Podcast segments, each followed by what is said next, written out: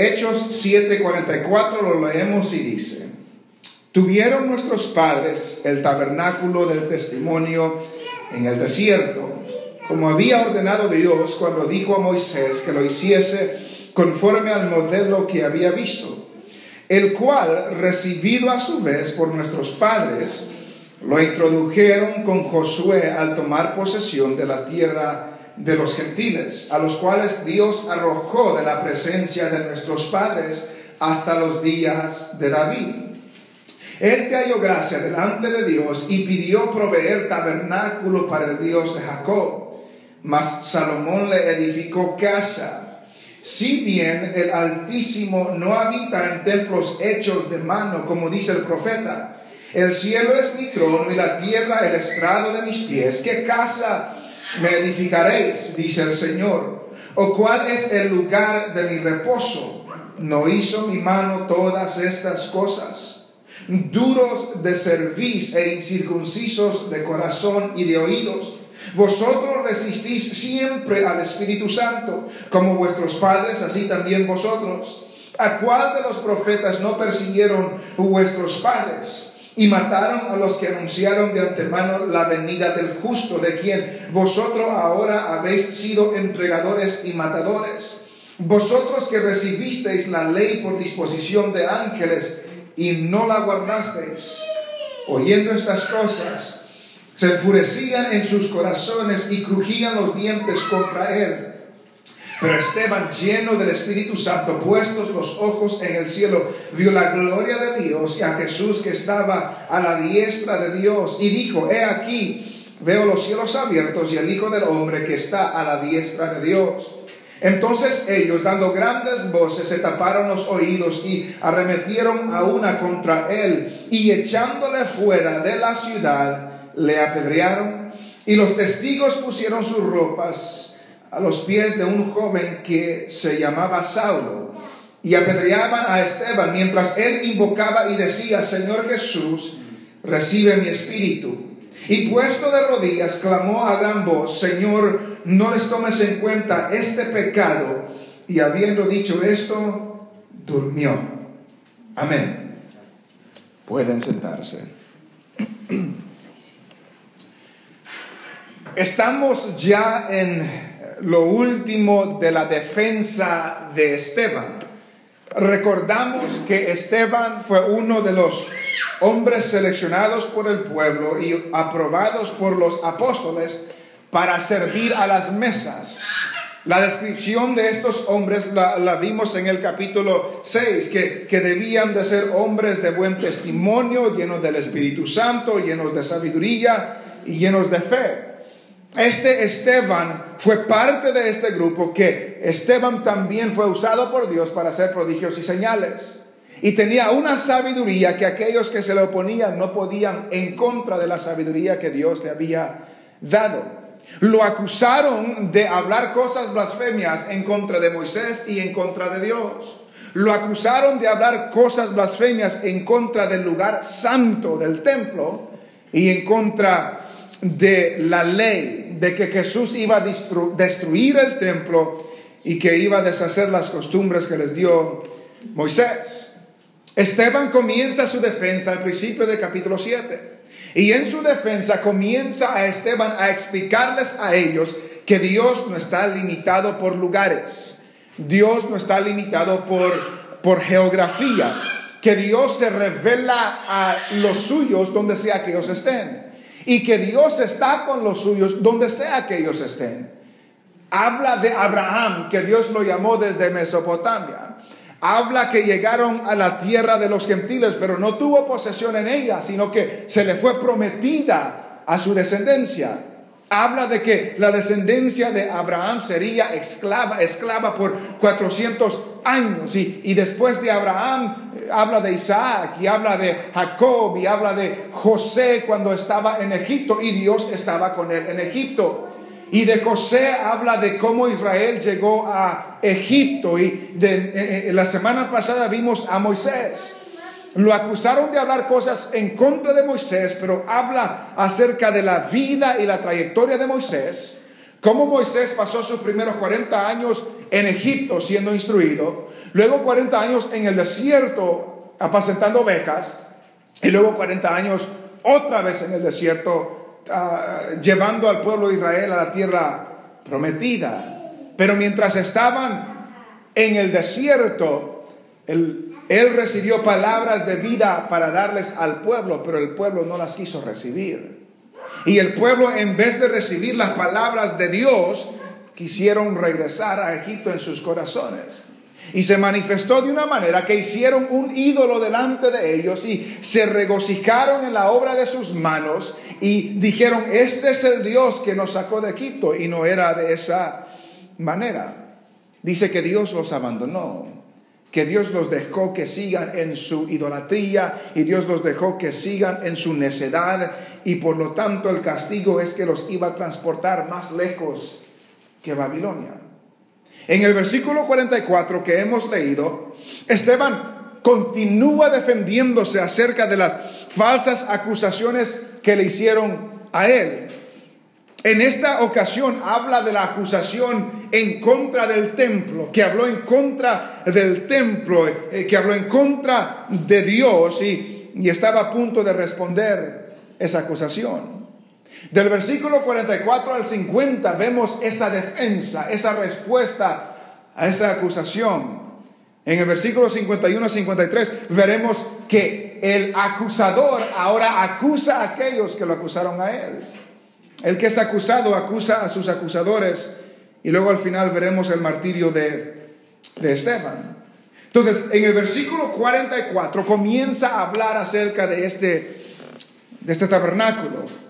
Dice, tuvieron nuestros padres el tabernáculo del testimonio en el desierto, como había ordenado Dios cuando dijo a Moisés que lo hiciese conforme al modelo que había visto. Dios no tenía un lugar donde habitar, pero se le reveló a Moisés de un tabernáculo que lo debía hacer de cierta manera. Y se le llama el tabernáculo de testimonio porque en el tabernáculo estaban las tablas de la ley, el testimonio de Dios. Nuestros padres, dice, recibieron este tabernáculo, lo tuvieron así como Dios se lo ordenó a Moisés que lo hiciese, así lo hicieron. Versículo 45, el cual, recibido a su vez por nuestros padres, ya cuando lo terminaron, lo introdujeron con Josué al tomar posesión de la tierra de los gentiles. Note eso. Lo recibieron y juntamente con Josué, ya dejó a Moisés atrás, Esteban en su defensa, junto con Josué, lo introdujeron o entraron en la tierra prometida, Josué, los israelitas y el tabernáculo, al tomar posesión de la tierra de los gentiles. Esta tierra no era de ellos en ese entonces. No estaba en la posesión de ellos, estaba en la posesión de los gentiles.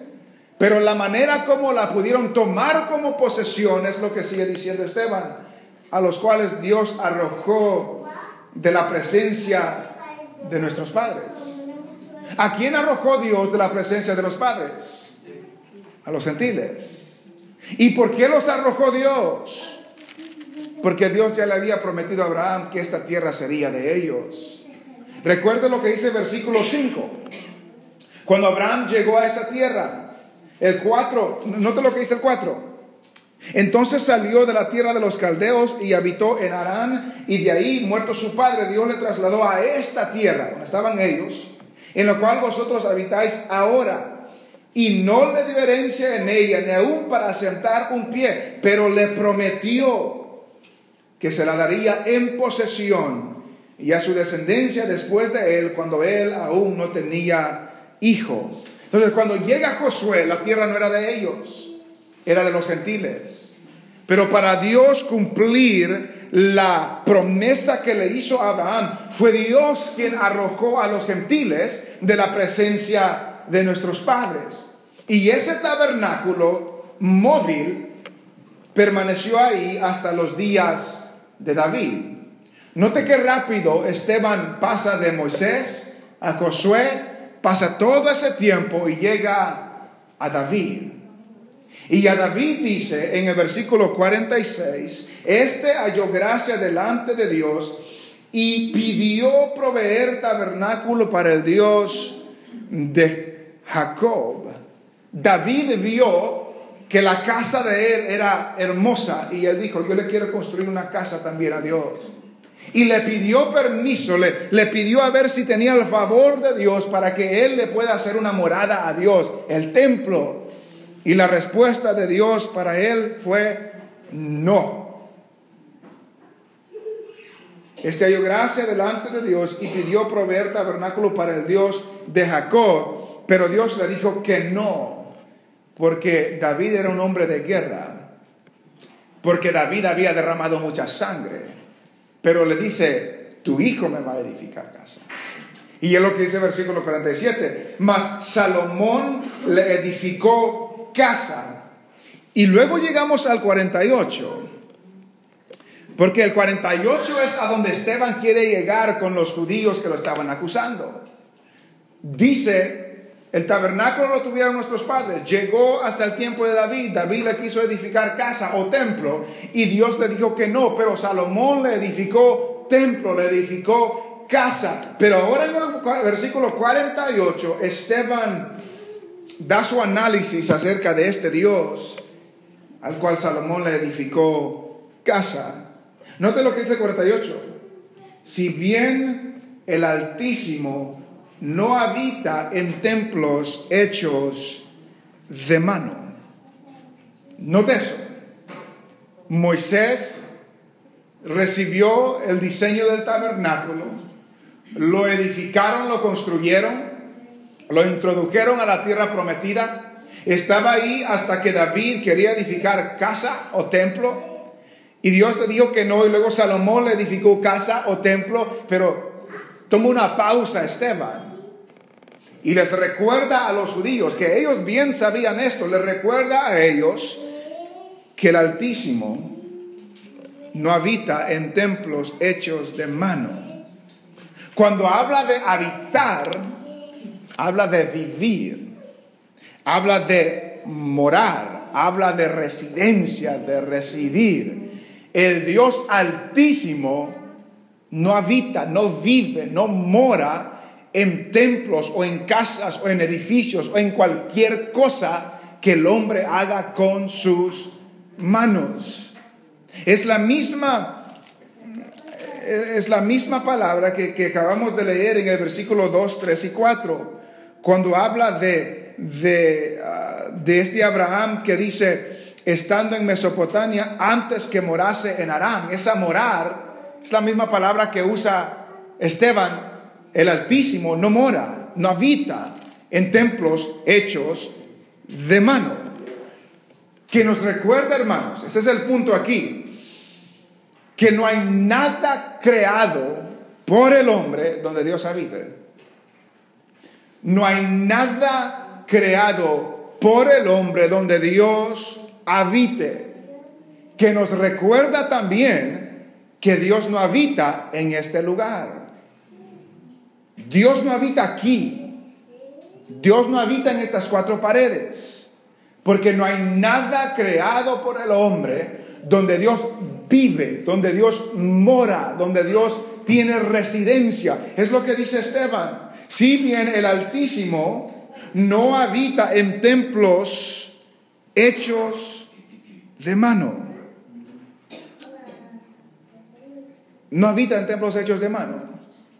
Y lo interesante que un escritor ah, pudo deducir de esto es que la frase hechos de mano se se usa muchas veces para la idolatría, para la creación de ídolos.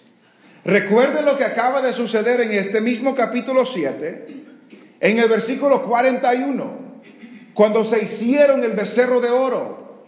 ¿Qué dice el 41? Entonces hicieron un becerro, becerro de, uh, un becerro y ofrecieron sacrificio al ídolo. ¿Y en qué? Y en las obras de sus manos se regocijaron. aún el templo se puede volver, un ídolo. Aún un edificio se puede volver un ídolo. Dios no habita en nada que usted y yo podemos hacer. Dios no habita en ninguna estatua, Dios no habita en ninguna figura y Dios no habita en ningún edificio que usted y yo podemos hacer. Y por eso prosigue eh, Esteban a hablar de, lo que el profeta dice. Eh, versículo 48. Ah, si bien el Altísimo no habita en templos hechos de mano, como dice el profeta. Este es el profeta Isaías. El cielo es mi trono y la tierra el estrado de mis pies. ¿Qué casa me edificaréis? Dice el Señor. ¿O cuál es el lugar de mi reposo? ¿No hizo mi mano todas estas cosas? ¿Dónde puede vivir Dios si el cielo es su trono y la tierra es el estrado de sus pies? ¿Qué casa se le puede construir a Dios, edificar a Dios donde Él pueda vivir? ¿Dónde puede estar Dios donde Él pueda reposar? ¿No soy yo que hizo todas estas cosas? ¿Cómo puede el creador de todas las cosas habitar en algo creado por algo que Él ha creado? No puede. Y lo interesante de esto es que Salomón, que hizo el templo, lo sabía. Él bien sabía que esa casa no era suficiente. Vaya conmigo a Segunda de Crónicas. Segunda de Crónicas, está antes de Salmos, antes de Esdras. Segunda de Crónicas 6.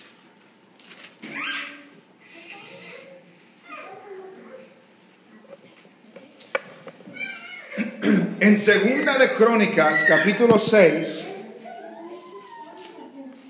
Salomón está dedicando el templo que acaba de terminar.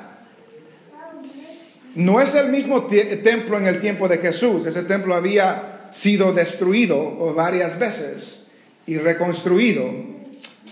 Pero el templo que edificó Salomón en Segunda de Crónicas no Corintios, Crónicas, capítulo 6, Salomón está dando la oración dedicatoria del templo. Y note lo que dice en el versículo 18. Según Crónicas 6, 18. Más, ¿es verdad que Dios habitará con el hombre en la tierra? He aquí los cielos y los cielos de los cielos no te pueden contener ¿cuánto menos esta casa que he edificado? Salomón entendía que esa gran estructura que habían hecho no era suficiente. Salomón entendía que, que Dios lo llenaba todo, el cielo de los cielos no te puede contener. ¿Cuánto más esta casa que yo he edificado? Isaías lo sabía, Salomón lo sabía, Esteban lo sabía y muchas veces a nosotros se nos olvida de que Dios no habita en este lugar. Muchas veces tenemos la mentalidad de estos judíos que debemos de estar en un lugar específico para conectarnos con Dios. No estamos deshaciéndonos del lugar donde nos reunimos porque es un lugar donde Dios ha provisto a cualquier grupo de hermanos que se reúnen, gloria a Dios. Pero Dios no está limitado a ese lugar como que solamente yendo a ese lugar me puedo encontrar con Dios. No, Dios no habita en ningún lugar específico. La Biblia nos habla en el Nuevo Testamento que donde Dios habita hoy es en el cristiano que vosotros somos templo y morada del Espíritu Santo. Y donde está el pueblo de Dios, allí está Dios. Dios está con su pueblo. Y nos podemos reunir en un parque y ahí está Dios, porque Dios está donde está su pueblo. Y no debemos de pensar de que siempre tenemos que venir aquí para encontrarnos con Dios. No, nos reunimos como iglesia aquí porque es lo que Dios ha provisto, pero Dios no mora aquí, Dios mora en el corazón de cada persona que ha creído en el Señor Jesucristo. Por eso dice, por eso es específico, no habita en templos hechos de manos, de manos humanas pero sí habita en aquello que Dios ha creado con sus manos, ha formado con su poder, habita en el corazón del hombre. El cielo es mi trono.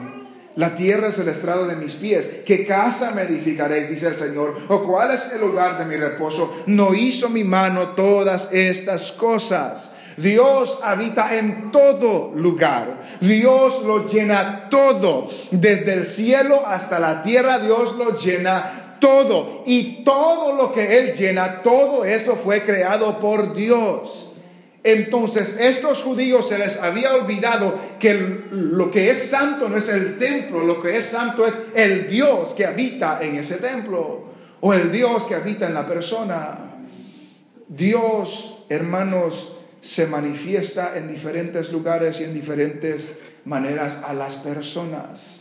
No estemos esclavizados a un lugar, por así decirlo, pero tengamos certeza de que el Dios Santo habita en nosotros. Eso es lo que importa, que el Dios Santo habite en nosotros. Porque si el Dios Santo no habita en nosotros, de nada sirve que vengamos a un lugar donde los santos se reúnen. El Dios Santo tiene que habitar en nosotros porque Dios no habita en templos hechos por manos, por manos de hombres, manos humanas. Y mientras Esteban está ah, respondiendo a esa acusación, recordándoles, Dios no está limitado a este templo, Dios no habita en este templo, Dios habita en el corazón del hombre. Mientras está en el versículo 51 al 53, cambia el panorama, ya no está hablando de la historia, ahora los acusa a ellos. Y dice un escritor, o algunos piensan, que mientras Esteban estaba hablando, lo interrumpieron. Como que Esteban estaba hablando, estaba hablando y como que, como que el concilio, los judíos, no les gustó lo que estaban escuchando y lo interrumpieron. Y por eso dice que en el versículo 51 de repente cambia, deja de hablar de Abraham, de Isaac, de Jacob, de José, de Moisés, de David, de Salomón, de, de repente cambia y los acusa, los acusa a ellos. Y les dice en el versículo 51, del 51 al 53, los acusa de siete cosas. Les dice, duros de cerviz. Nota esa primera acusación, duros de cerviz. ¿Qué es? ¿Qué es la cerviz? Es la nuca. Es la nuca. La, idea cuando habla de duros de cerviz es, es un término para, para, animales, en el sentido de que los animales no se dejan poner un yugo. Están ahí batallando con el yugo, no se quieren poner un yugo, el pedazo de palo que le ponen en la nuca para controlarlos, no, no quieren. Y les dice a ellos, duros de cerviz. Duros de cerviz lleva la idea de obstinado, de, alguien que es terco, no, no quiere hacer caso. Y un diccionario dice, endurecer la cerviz era obstinarse en rebelión, el seguir obstinadamente el propio camino, desoyendo las exhortaciones divinas. En otras palabras, ustedes son rebeldes. Ustedes no quieren hacer caso. Ustedes tienen dura la cerviz. Y la acusación que les da Esteban no era nuevo. Esa misma acusación se la hizo Moisés y se las hizo Dios. Vaya conmigo a Éxodo. Éxodo capítulo 32.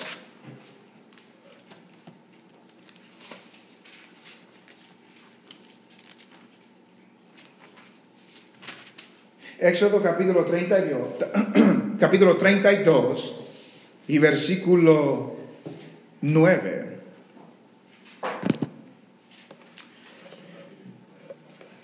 32.9 dice lo siguiente, dijo más Jehová a Moisés, yo he visto a este pueblo, que por cierto es pueblo de dura serviz. Dios le dijo a Moisés, yo he visto a este pueblo, que por cierto es pueblo de dura serviz. Dios mismo les acusa a ellos que son de dura serviz, son rebeldes.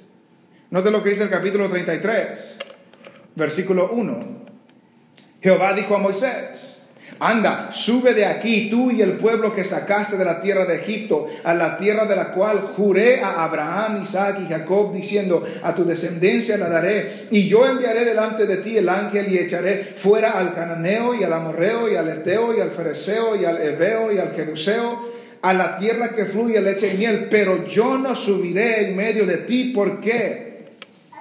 Porque eres pueblo de dura cerviz, no sea que te consuma en el camino.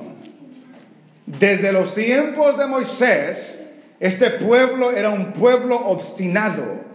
Este pueblo era un pueblo terco que no quería obedecer, que solo estaba en rebeldía a Dios. Entonces cuando Esteban comienza su acusación, lo primero que les dice son duros de servicio son tercos, son obstinados. Y luego les dice, Hechos 7:51, duros de servir. Y luego les dice, e incircuncisos de corazón y de oídos.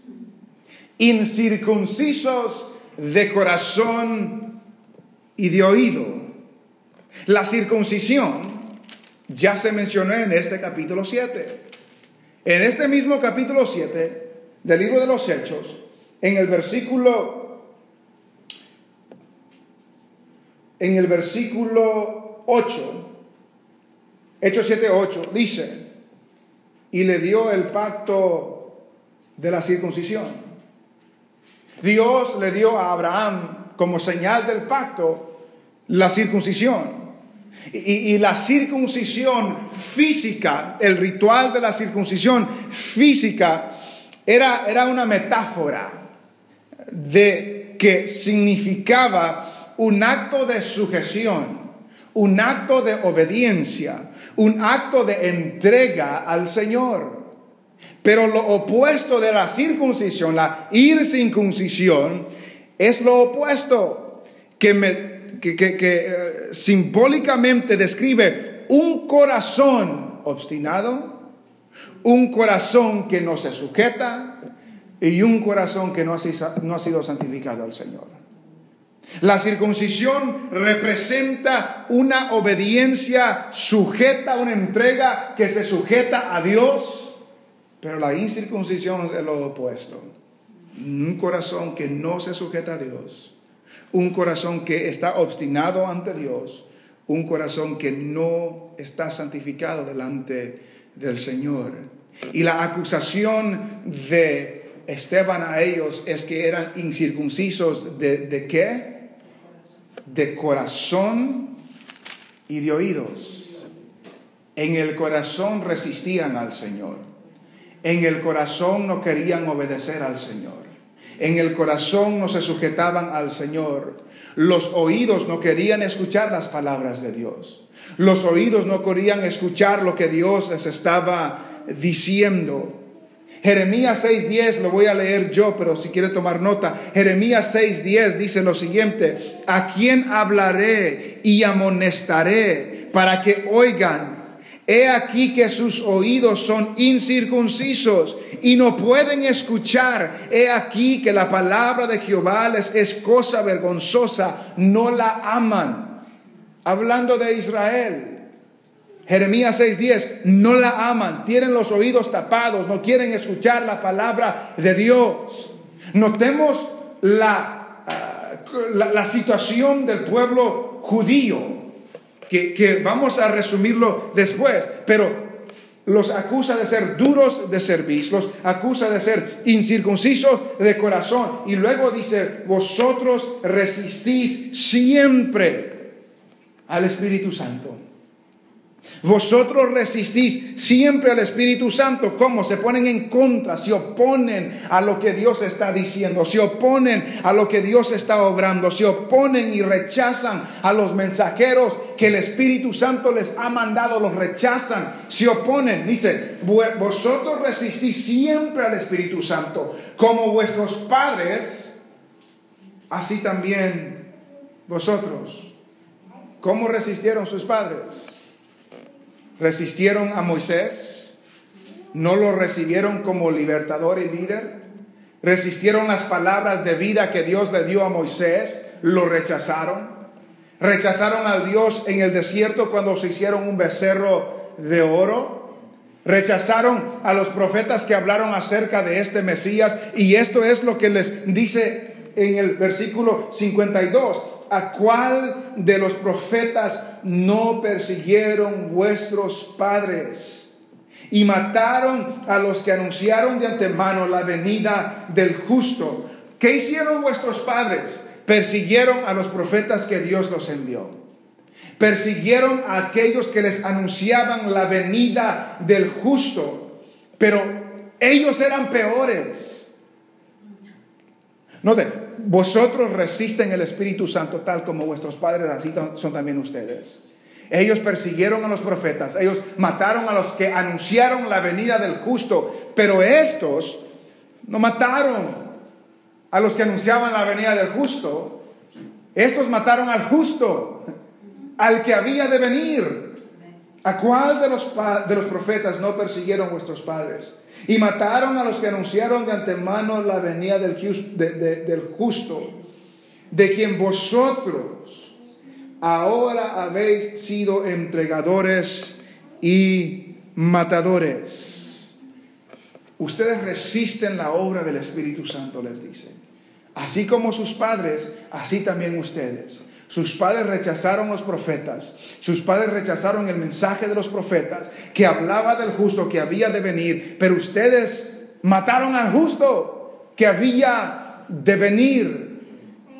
Los acusa otra vez de haber matado al Mesías.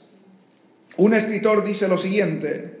A través de los siglos Israel había rehusado someterse a Dios y obedecer las verdades que les había revelado. Sus oídos no oyeron la verdad, estaban incircuncisos de oídos. Sus corazones no recibieron la verdad, estaban incircuncisos sus corazones. Y sus cuellos nunca se inclinaron a la verdad. Como resultado, persiguieron y mataron a su propio Mesías. Note lo que dice, sus oídos nunca escucharon la verdad, su corazón nunca recibió la verdad, sus cuellos nunca se doblegaron o se inclinaron a la verdad. Y luego termina la acusación diciendo, vosotros que recibisteis la ley por disposición de ángeles, a ustedes se les dio la ley, la palabra de Dios. ¿Y qué hicieron con esa palabra de Dios? No la guardaron. ¿Qué significa que no la guardaron? No la obedecieron.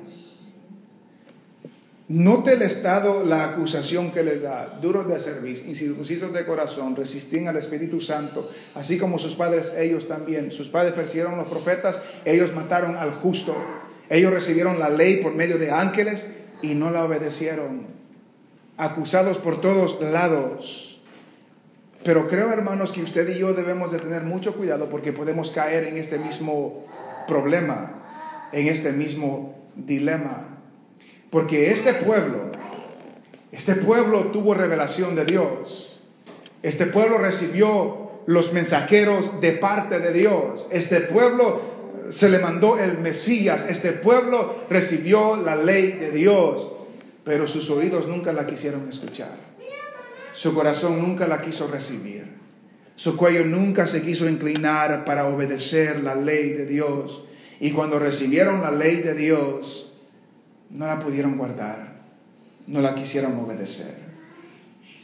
Y no vaya a ser que usted y yo nos encontremos en la misma situación, que Dios nos ha hablado, que Dios nos ha mandado su palabra, que Dios nos ha mandado sus mensajeros, pero a la misma, en la misma condición de los judíos nos encontramos nosotros duros de servicio, que no queremos doblegarnos a la voluntad de Dios, incircuncisos de corazón, que no queremos recibir la palabra de Dios incircuncisos de oídos, que no queremos escuchar la palabra de Dios. Y cuando no queremos hacer esas cosas, el resultado es tragedia. El resultado de ellos es que mataron al Mesías que Dios les estaba enviando. Siendo tan privilegiados, siendo tan bendecidos, mataron al mismo Mesías que Dios les había mandado. Ellos ya no podían escuchar más. Ya no podían escuchar más. Versículo 54 vemos la reacción de ellos. Al oír estas cosas, se enfurecían. ¿Dónde? En sus corazones. ¿De dónde estaban incircuncisos? En sus corazones como no recibían la palabra del Señor, en vez de recibir la palabra del Señor en sus corazones, se enfurecían, se enojaban en sus corazones y crujían sus dientes contra Él. ¿Qué significa esa expresión, crujían sus dientes? La idea que se da ahí, no sé si usted ha visto cuando, cuando, anda, cuando hacen documentales o, programas de, como de lobos ¿Y qué hacen los lobos cuando están a punto de, atacar a su presa? Tienen los dientes, así le hacen, más o menos, no sé lobo, más o menos, tienen, apretan los dientes, hacen un ruido. Es la idea que se está dando aquí, que estos se enfurecieron tanto que tenían la presa delante de ellos y estaban listos para matar a su presa. Crujían sus dientes a él ¿Y, qué, qué sucedió? Note la descripción de Esteban. Pero Esteban, lleno del Espíritu Santo. Es la tercera vez que oímos que Esteban fue lleno del es lleno del Espíritu Santo. Y cuando habla de lleno, recordamos, está hablando descontrolado por el Espíritu Santo. Pero Esteban, lleno del Espíritu Santo, ¿qué hizo Esteban? Puestos los ojos en el cielo, vio la gloria de Dios y a Jesús que estaba a la diestra de Dios. Y dijo, he aquí, veo los cielos abiertos y al Hijo del Hombre que está a la diestra de Dios. Hay una frase, unas palabras que no están en esta Biblia, que están en la Biblia de las Américas, que dice, que cuando puso los ojos en el cielo vio la gloria de Dios y Jesús que estaba en pie a la diestra de Dios. Y dijo, veo los cielos abiertos y al Hijo del Hombre que está en pie a la diestra de Dios. Y algunos se hacen la pregunta, ¿por qué dice, por qué dice que estaba en pie? Porque la Biblia dice que, que Dios se sentó a la diestra de la majestad que Dios se sentó a la diestra de Dios, que, perdón, que Jesús se sentó a la diestra de Dios, pero aquí el testimonio bíblico es que estaba en pie a la diestra de Dios. Y algunos tienen diferentes razones por qué estaba de pie, pero unos dicen que Jesús se puso de pie para darle la bienvenida a Esteban que estaba a punto de ser martirizado, para recibir a Esteban en sus brazos. Pero note la descripción de Esteban que Esteban estaba lleno del Espíritu Santo. Mire el contexto, estaba rodeado de personas que lo querían matar. Y en vez de mirarlos a ellos, ¿para dónde estaba mirando Esteban? Al cielo. Solamente los que están llenos del Espíritu Santo pueden mantener su mirada al cielo en medio de circunstancias como esas. Note que es importantísimo que dice primero que estaba lleno del Espíritu Santo, con oposición de muerte, pero aún teniendo oposición de muerte porque estaba lleno del Espíritu Santo, podía mantener su mirada al cielo. no a sus alrededores. Y usted y yo, hermanos, vamos, quizás no como Esteban, ¿verdad? No amenaza de muerte, pero vamos a pasar muchas dificultades alrededor de nosotros. Y es fácil tener la mirada aquí abajo, pero solamente cuando somos controlados o llenos del Espíritu podemos mantener la mirada al cielo. Y lo que pasó después, tenía la mirada al cielo y vio la gloria de Dios. Solamente aquellos que están llenos del Espíritu Santo pueden ver la gloria de Dios en esta tierra. Solamente los que están llenos del Espíritu Santo pueden ver la gloria de Dios en esta, en esta tierra. Muchas veces queremos ver cosas, pero no las vemos. ¿Por qué? Porque no estamos llenos del Espíritu Santo. Porque todavía andamos en cosas de la carne. Porque nuestra no nos hemos doblegado, estamos duros de servicio, no nos hemos doblegado a la voluntad de Dios. Nuestro corazón no recibe la palabra de Dios, nuestros oídos no escuchan la palabra de Dios y por lo tanto no vemos la gloria de Dios. Esteban, lleno del Espíritu Santo, mantuvo su mirada arriba y pudo ver la gloria de Dios. ¿Cómo reaccionaron ellos? Versículo 57. Entonces ellos dando grandes voces. ¿Qué hicieron? Se taparon los oídos, incircuncisos de corazón y de oídos, se enfurecían en sus corazones y se tapaban sus oídos. Note cómo describe Lucas esta escena. Estos se taparon los oídos, no querían escuchar la acusación, no querían escuchar acerca de la gloria de Dios y la exaltación de Cristo. No querían escuchar nada de eso. ¿Por qué? Porque estaban incircuncisos de corazón. Debemos de examinar nuestras propias vidas, hermanos. si nuestros corazones no les gusta recibir la palabra de Dios, puede haber que seamos incircuncisos de corazón. Si nuestros oídos no quieren escuchar la palabra de Dios, se tapan los oídos simbólicamente como estos, puede ser que estamos incircuncisos de corazón. Si todo mensaje de la palabra que escuchamos es aburrido, puede ser que estamos incircuncisos de corazón. Si no queremos escuchar y meditar en la gloria de Dios y en la exaltación de Cristo, puede ser que nos estamos tapando los oídos como estos judíos. Dieron grandes voces, se taparon los oídos y arremetieron a una contra él, se pusieron de acuerdo, tuvieron unidad, se arremetieron a una en contra de él y echándole fuera de la ciudad, note que lo sacaron de la ciudad, ¿qué hicieron? Lo apedrearon. Lo apedrearon. Yo no sé usted, pero yo nunca he sido apedreado. He visto videos cuando gente ha sido apedreada allá en el Medio Oriente en estos días y es feo. Una de las maneras como la Inquisición en la historia perseguía a los cristianos, la Iglesia Católica Romana perseguía a los cristianos, es que hacían hoyos ah, en la tierra y enterraban a una persona, pero que solo le quedaba la cabeza.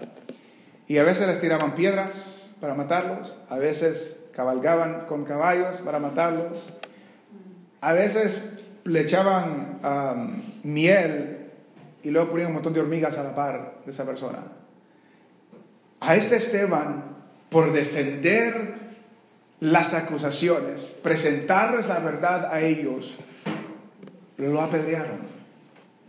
Lo comenzaron a apedrear y los testigos pusieron sus ropas a los pies de un joven que se llamaba Saulo. He aquí la entrada de Saulo en la escena. Saulo en el capítulo 9 se convierte en el apóstol Pablo, pero en esta ocasión ahí estaba Saulo y en esta ocasión era un líder porque le trajeron las ropas de este Esteban y se lo pusieron a sus pies. Y, si vemos en el capítulo 8, versículo 1, ¿qué estaba haciendo Pablo ahí? Saulo consentía en su muerte. Saulo aprobaba la muerte de Esteban. Saulo aprobaba que apedrearan a Esteban. Entonces, vemos la reacción de Esteban. Lleno del Espíritu Santo, vio la gloria de Dios y dijo que vio la gloria de Dios. Vemos la reacción de ellos. Dieron gran voces, se taparon los oídos, se arremetieron contra él, le echaron fuera de la ciudad, lo apedrearon y pusieron su ropa a los pies de Saulo. Y luego vemos cómo termina esta escena con Esteban otra vez. Versículo 59. Y apedreaban a Esteban mientras él invocaba y decía, Señor Jesús, recibe mi espíritu. Él sabía que estaba a punto de morir. Señor Jesús, recibe mi espíritu. Estas palabras son similares a otras palabras que se dijeron hace algunos años en esa época. Las palabras del Señor Jesucristo cuando estaba en la cruz. Padre, en tus manos encomiendo mi espíritu. La diferencia aquí es que Jesús se dirige al Padre, pero Esteban se dirige al Señor Jesucristo. Señor Jesús, recibe mi espíritu. Y puesto de rodillas, clamó a gran voz, Señor, no le tomes en cuenta este pecado. Similar a Jesús. Cuando Jesús exclamó en la cruz, en la cruz, Padre, perdónales, porque no saben lo que hacen. Y ahora Esteban no se dirige al Padre, se dirige al Señor Jesús. Señor, no le tomes en cuenta este pecado.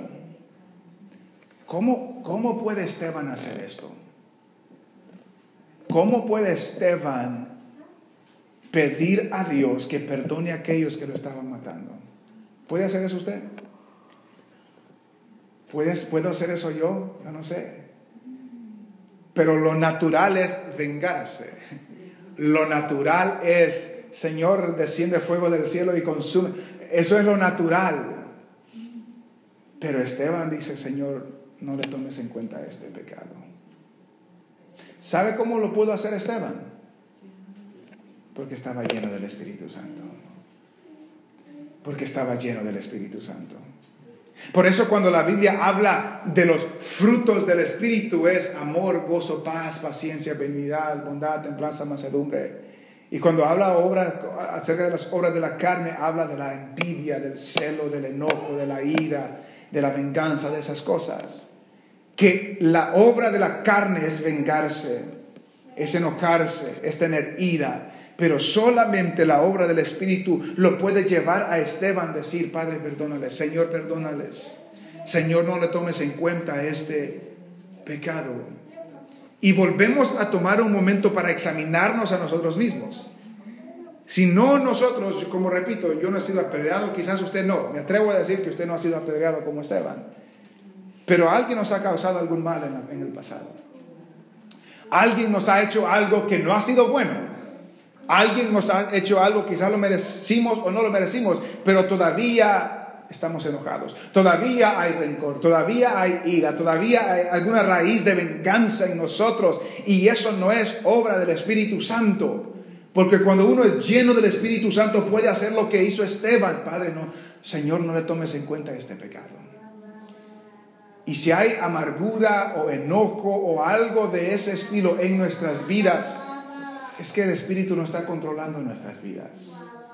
Y debemos doblegarnos al Señor, doblegar nuestro cuello al Señor para que Él pueda cambiar nuestros corazones y cambiar nuestras vidas y llenarnos de su espíritu para que mantengamos nuestra mirada hacia arriba y no alrededor de nosotros. Señor, perdónales. No le tomes en cuenta este, este pecado. Y habiendo dicho esto, durmió. Pero no vayamos a mal entender esa palabra durmió. No es que se durmió físicamente, murió. Murió. La Biblia en el Nuevo Testamento usa este término para aquellos que mueren en Cristo. Para aquellos que son del Señor que mueren no se habla de morir, se habla de dormir. Y se habla de dormir porque un, un día Cristo regresará. Y los muertos en Cristo resucitarán, se levantarán, despertarán. Pero mientras llegamos allá, aquellos que mueren en el Señor duermen. Y podemos detenernos y decir, qué tragedia, cómo terminó la vida, la vida de Esteban. Un hombre fuerte, poderoso en palabra, en sabiduría, eh, tenía buen testimonio, lleno del Espíritu Santo, un hombre que Dios lo usó grandemente, pero de un día para otro perdió la vida. ¿Creemos que esta fue la voluntad de Dios o no fue la voluntad de Dios? Creemos que fue la voluntad de Dios que a Esteban lo apedreaban en ese día. La respuesta es sí. Fue la voluntad de Dios. El Señor levanta a hombres y les da vida hasta el día que Él determine. ¿Fue la voluntad del Señor que Cristo fuese crucificado en la cruz? ¿Fue la voluntad de Dios que a Cristo lo maltrataran de esa manera? Fue la voluntad de Dios. ¿Fue la voluntad de Dios de que Pablo reciba un aguijón en la carne para que no se enaltezca? Fue la voluntad de Dios. Fue la voluntad de Dios que a este Esteban lo apedreaban en este día. Fue la voluntad de Dios. Recuerde lo que la Biblia nos dice. Dios es soberano. Romanos nos recuerda que de Él, por Él y para Él son todas las cosas. El hecho que un cristiano muera Quizás a la perspectiva de nosotros antes de tiempo, no es que murió antes de tiempo, para nosotros quizás sí, pero una persona muere cuando Dios determina que esa persona va a morir. Dios cumplió el propósito con Esteban y por esta, por esta obra de Esteban, en el capítulo 8 hubo una persecución.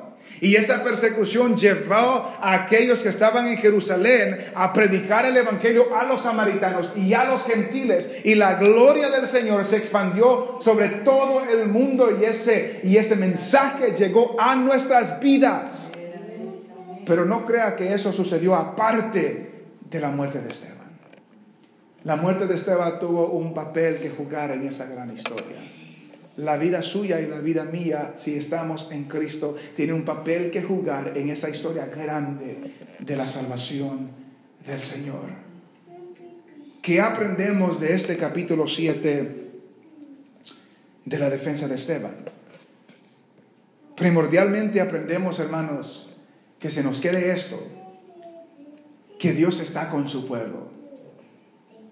Dios está con su pueblo. No importa dónde esté su pueblo, Dios está con su pueblo y Dios no le falla a su pueblo.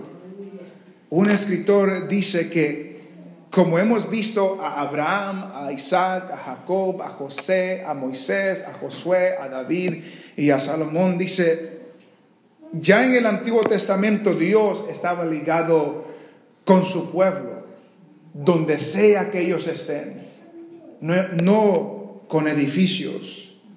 Y ahora, dice Jesús, está listo para acompañar a su pueblo donde sea que ellos vayan. Cuando Pablo y Bernabé salen en su primer viaje misionero a un lugar que ellos no conocían, ellos se encontrarían, al igual que Abraham y José y Moisés, consiguieron antes que Dios estaba con ellos. Esta es la confianza indispensable de toda misión. El cambio es difícil, especialmente cuando afecta nuestras costumbres y nuestros edificios. Y dice este escritor, no debemos buscar cambiar por el simple hecho de cambiar, pero todo cristiano radical está abierto al cambio, dice. ¿Por qué? Porque sabe que Dios se ha ligado a su iglesia, prometiendo estar con ellos para siempre. Y se ha ligado a su palabra, prometiendo que su palabra nunca va a fallar. Dios está con su pueblo, Dios está con su palabra, su pueblo nunca será desamparado, su palabra nunca fallará.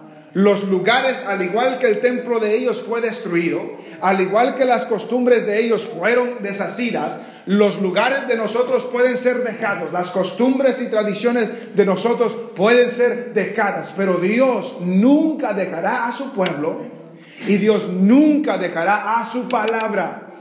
Su pueblo tiene la confianza y la promesa de que Dios está con nosotros. Dios estuvo con Abraham en Mesopotamia.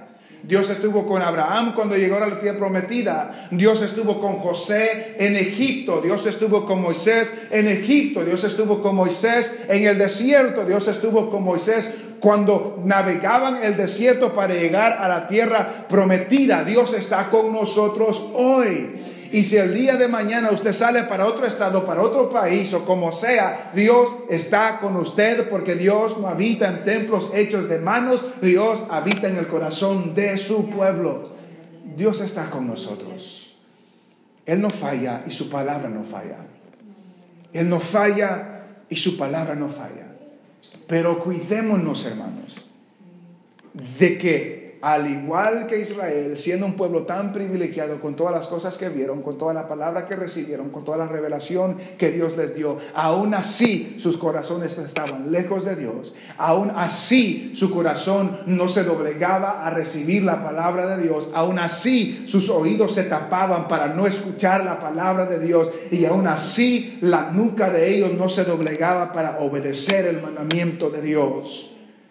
Que esa no sea nuestra historia siendo tan privilegiados, teniendo tanta libertad en el Señor, teniendo tanta libertad en este país, teniendo la palabra de Dios en nuestras manos, que nosotros cerremos nuestros corazones, cerremos nuestros oídos y que no podamos doblegar y sujetarnos a obedecer el mandamiento de Dios.